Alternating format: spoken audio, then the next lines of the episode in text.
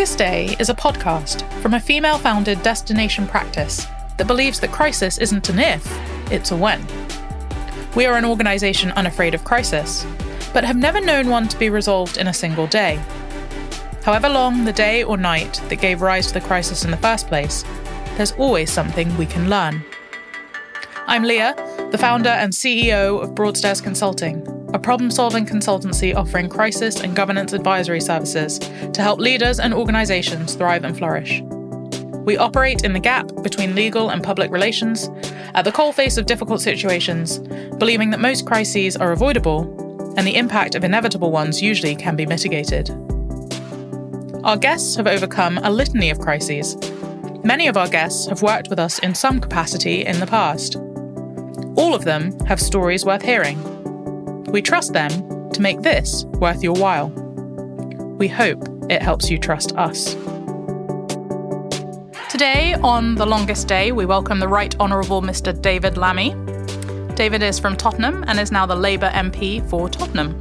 He has been an MP since 2000, currently undertaking the role of Shadow Foreign Secretary of State for Foreign, Commonwealth and Development Affairs. David was called to the bar in 1994 and practiced as a barrister in the UK and an attorney in the US. He is one of the leading agenda setters in the fields of social activism, diversity, and multiculturalism. He led the campaign for the Windrush British citizens to be granted full British citizenship and has been at the forefront of the fight for justice for the families affected by the Grenfell fire. In 2017, David published the widely recognised review into the treatment of and outcomes for Black, Asian, and minority ethnic individuals in the criminal justice system. In 2020, David presented a TED Talk as part of their latest Countdown series, calling for a global recognition that we cannot solve climate change without racial and social justice. Well, David, it's wonderful to have you on the longest day. Thank you so much for joining me. Wonderful to be here. Thank you for asking.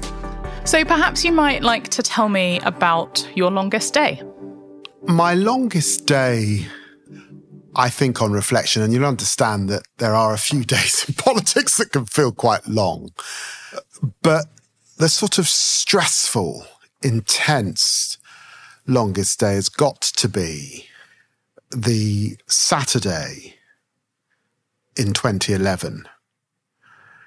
Saturday in August, first weekend in August, when what should have been happening is that Spurs should have been playing their first game of the season. They played that game, but then what transpired after that game was the beginning of what became known as the riots of 2011. That, of course, had begun with the shooting of Mark Duggan a few days earlier in Tottenham on Thursday, but then led to a widespread uprising, I think, in Tottenham, and then rioting across the rest of the country. And it was the longest day for me because I can't tell you, it's such a, an amazing thing to represent your home as I do, and not all members of parliament effectively represent the place they were born and raised. Uh, but if you represent Tottenham as I do, if you know the people, you know the streets, and then you're, you can see on television, um, cars, shops being looted, a bus on fire, mayhem in the streets, and frankly, the police losing control of the situation and your the name of your constituency and the image of your constituency no longer being about the football club and about something positive, but a sort of relentless negative story. If your phone's then ringing off the hook because uh, journalists, broadcasters, newspapers all around the world are asking for comment, and if actually physically the police are stopping you from being in your, I was in the constituency, but being on the streets because you, the MP can't be on the streets, sort of conveying a sense of the streets being out of control. That would have to have been the longest and the most stressful of occasions. Was there anything that you had encountered in your career up until this point that could have prepared you for that Saturday? Well, look, I think that it turns out that at the time, a lot of commentators, constituents, others said, thank God David Lammy is there. And that's for a couple of reasons. One, because of course, because having grown up in Tottenham, I had experienced the first set of rioting that there was in Tottenham that's talked about as the Broadwater Farm riots in 1985, which led to the catastrophic and tragic murder of a police officer, PC Keith Blakelock. Um, that, and, and it was a, a savage murder. He was hacked to death. Um, and I had lived through that, experienced that, understood the way in which that story connected to the current story in some ways. Uh, but also, I had been in Parliament at that point for a decade. So I had, I was experienced. The Labour Party were now in opposition. I was an opposition MP. Um, and I knew I had a responsibility both to the Duggan family, um, who had lost a son in a high profile, controversial way. Um, I had a responsibility to my constituents, many of whom were just terrified at home and were not rioting. Um, I had a responsibility to call out those who were coming into the constituency to loot and cause mayhem. And I had a responsibility to try and articulate why there were now a copycat set of events happening across the country in places very, very different to Tottenham, where people were rioting at large. And straddling all of that alongside the thing that I had most in my mind was how do I support the victims of this riot? How do I support people who've been burnt out of their homes, burnt out of their shops? Uh, people who are now suffering PTSD, people who've lost all their belongings, of which there were um, hundreds in my constituency. That I had uppermost in my mind because I recall from the last set of riots that there are always victims and the victims can get lost in this nightmare that people are experiencing. How did you get through that longest day? What? well, I, I happened to have at the time fantastic staff for whom I'm really, really grateful. None of whom any longer work for me, but all of whom came into work, um, sat in my house through the night, uh, many of them, um, you know, taking calls, crafting statements. Um, I was allowed to be on the streets um, as the MP on the Sunday morning um, after the initial mayhem. And that was very important. And I was the first politician really to sort of speak to the cameras about what had happened. And I think that was a sort of pregnant moment really for the country to try and articulate um, what had happened. Um, and there was some controversy about how my predecessor, Bernie Grant, had articulated the riots back in 1985. I must say a lot of that unfair um, uh, coverage of how he had tried to articulate what was going on in Tottenham at that time. And I just had great staff and, and, you know, a lot of constituents ringing the office, of course, because they were in such desperate need. Uh, never mind, of course, the Duggan family who wanted answers as to why Mark Duggan had been shot and there was no gun uh, on him at the point at which he had been shot.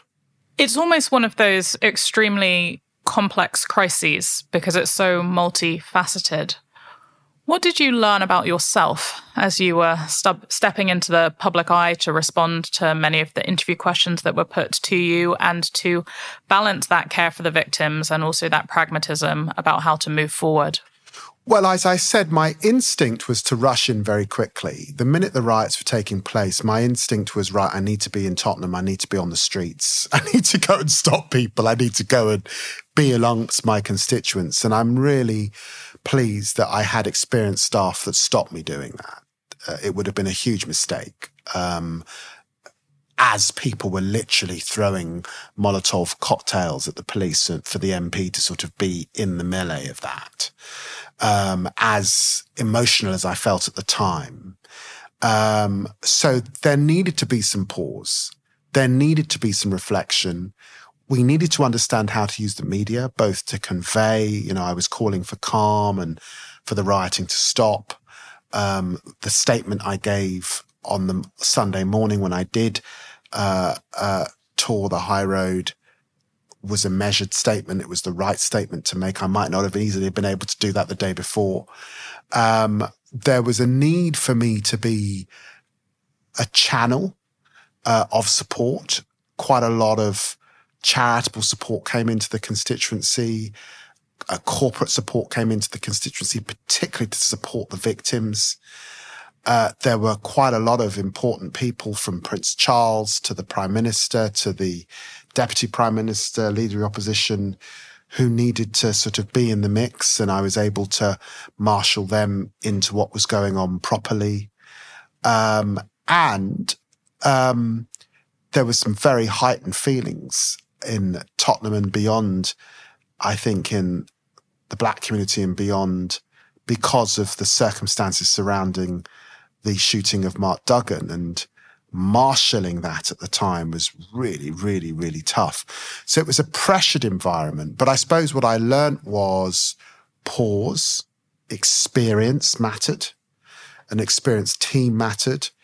The comms did matter because the, I mean, this was global comms mattered hugely and, um, and staying the course because it was the case also when one looks back on the riots that there were other very important people that sort of called it slightly wrong. The the former mayor of London, Ken Livingstone, didn't quite get the tone right at the beginning of the crisis, came under a lot of criticism. The current mayor, Boris Johnson, was absent and was pilloried when he arrived back in the country from not, this wasn't the people of Tottenham, this was the people of Clapham that pillared him and, and, and pilloried him and were, were really upset. Um, uh, senior politicians talked about feral sort of, you know, they, comparing human beings to rodents is never a good idea. And so, so there were lots around me actually that were not calling it right. And I think that there was a degree of authenticity because I was from the community, understanding, but pause, reflection, comms experience, and relying on staff, not just thinking I could do it all my own, that came to matter quite a lot.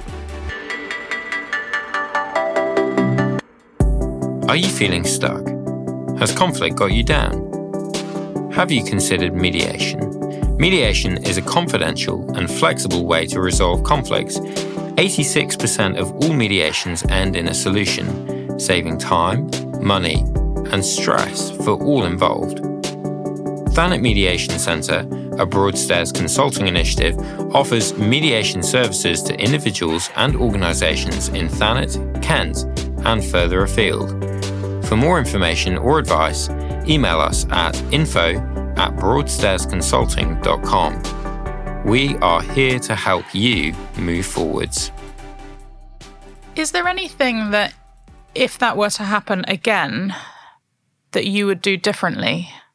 Well, um, I don't, I mean, I, looking back, I had sadly found myself also predicting unrest. Um, so people could look back on my record in Parliament and say, well, that's interesting because this member of Parliament was actually calling what might happen here, which helped. Um, I think also, you know, when I reflect, it was incredibly stressful time. The only other commensurate stressful time for me was the Grenfell Tower fire, in which um, not only was that devastating for that community, but I, I lost a very dear friend um, um, in that fire and felt caught up in that controversy as well. Um, so look, I, no doubt about it. I mean, I say to people that the, the riots sort of took years off my life. It was phenomenally stressful. Um, there was a lot of criticism of the policing of the rioting. Um, and the borough commander in Tottenham was away. She she took a holiday. So the other thing was I came back from holiday.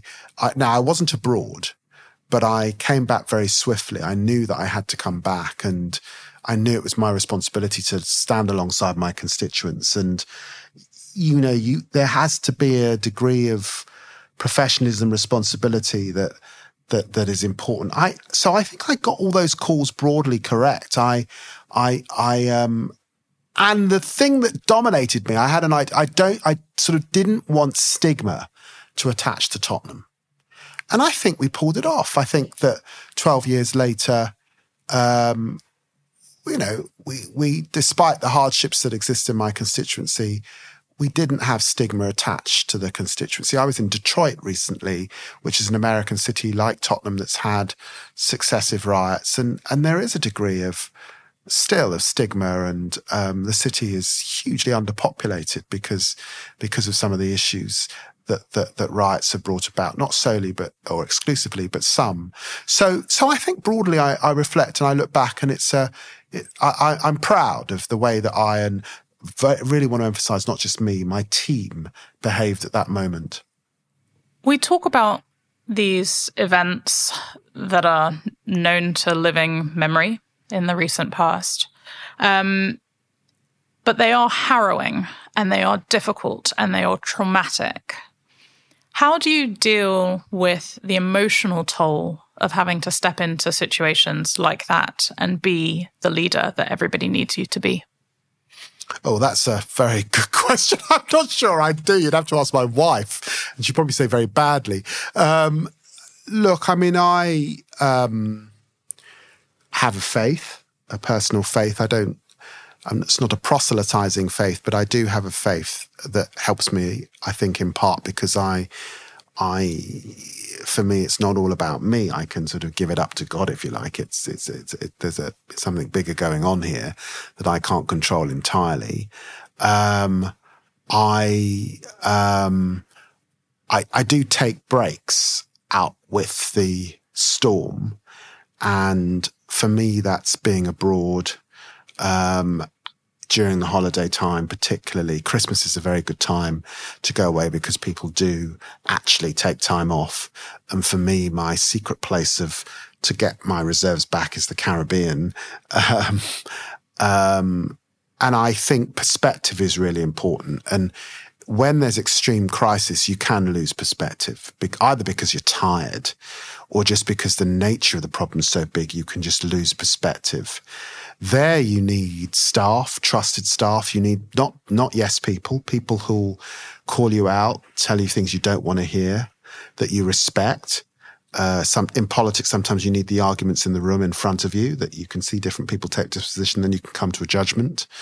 Um, and I think that, um, you know, I, I also, you know, you know, wise counsels experience is important as well. And that comes from different places, um, mentors, people ones know, networks that are important to give you access to expertise and advice, I think. No, I think that's I think that's really helpful. I think one of the things that leaders struggle to do is choose a team that is both good in peacetime and in a storm. If you could choose one character trait to epitomize the best team member in the crisis, what would it be? Well, uh, you know, loyalty is important. People because because it usually means that people are prepared to work long hours and really put their backs into it if they are loyal. But one of the mistakes I think comes up in politics a lot is recruiting people in your own image who don't feel emboldened to tell you things as it really is, but just to sort of to just to suck up basically. And I think that's a disaster.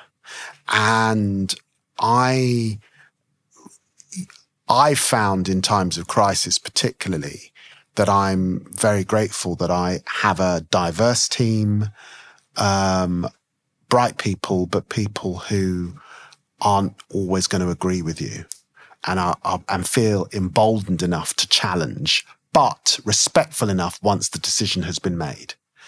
Um, so that that's a particular alchemy in politics that's important, but I think it probably runs to quite a number of organizations. Um, because diversity of thought in a crisis usually is really, really important. Yes, absolutely the way to prevent crises from turning into scandals. Okay, one more question for you. We're very passionate about food at Broadstairs Consulting. And if you had to live your longest day again, what food would you choose to fuel it? Well, look, you, you want um, food that's going to uh, give you fortitude for hours and hours and hours. So there is no better food than uh, Caribbean cuisine, in part because it was fostered to keep people going as they worked on plantations.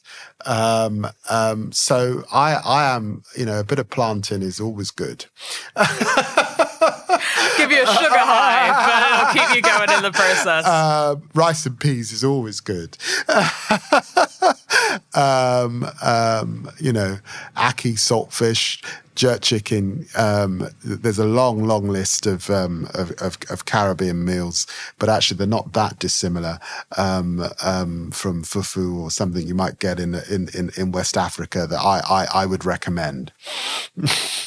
well, Uh, I can't disagree, and my Bajan relatives would be absolutely thrilled. So uh, I'd be joining you uh, for that meal.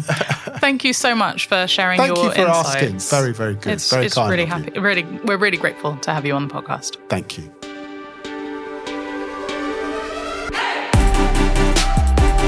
You've been listening to a Broadstairs Consulting Limited podcast. We hope you've enjoyed this episode. Tune in soon to hear the next instalment of The Longest Day. Copyright 2023. Production copyright Broadstairs Consulting Limited. All rights reserved.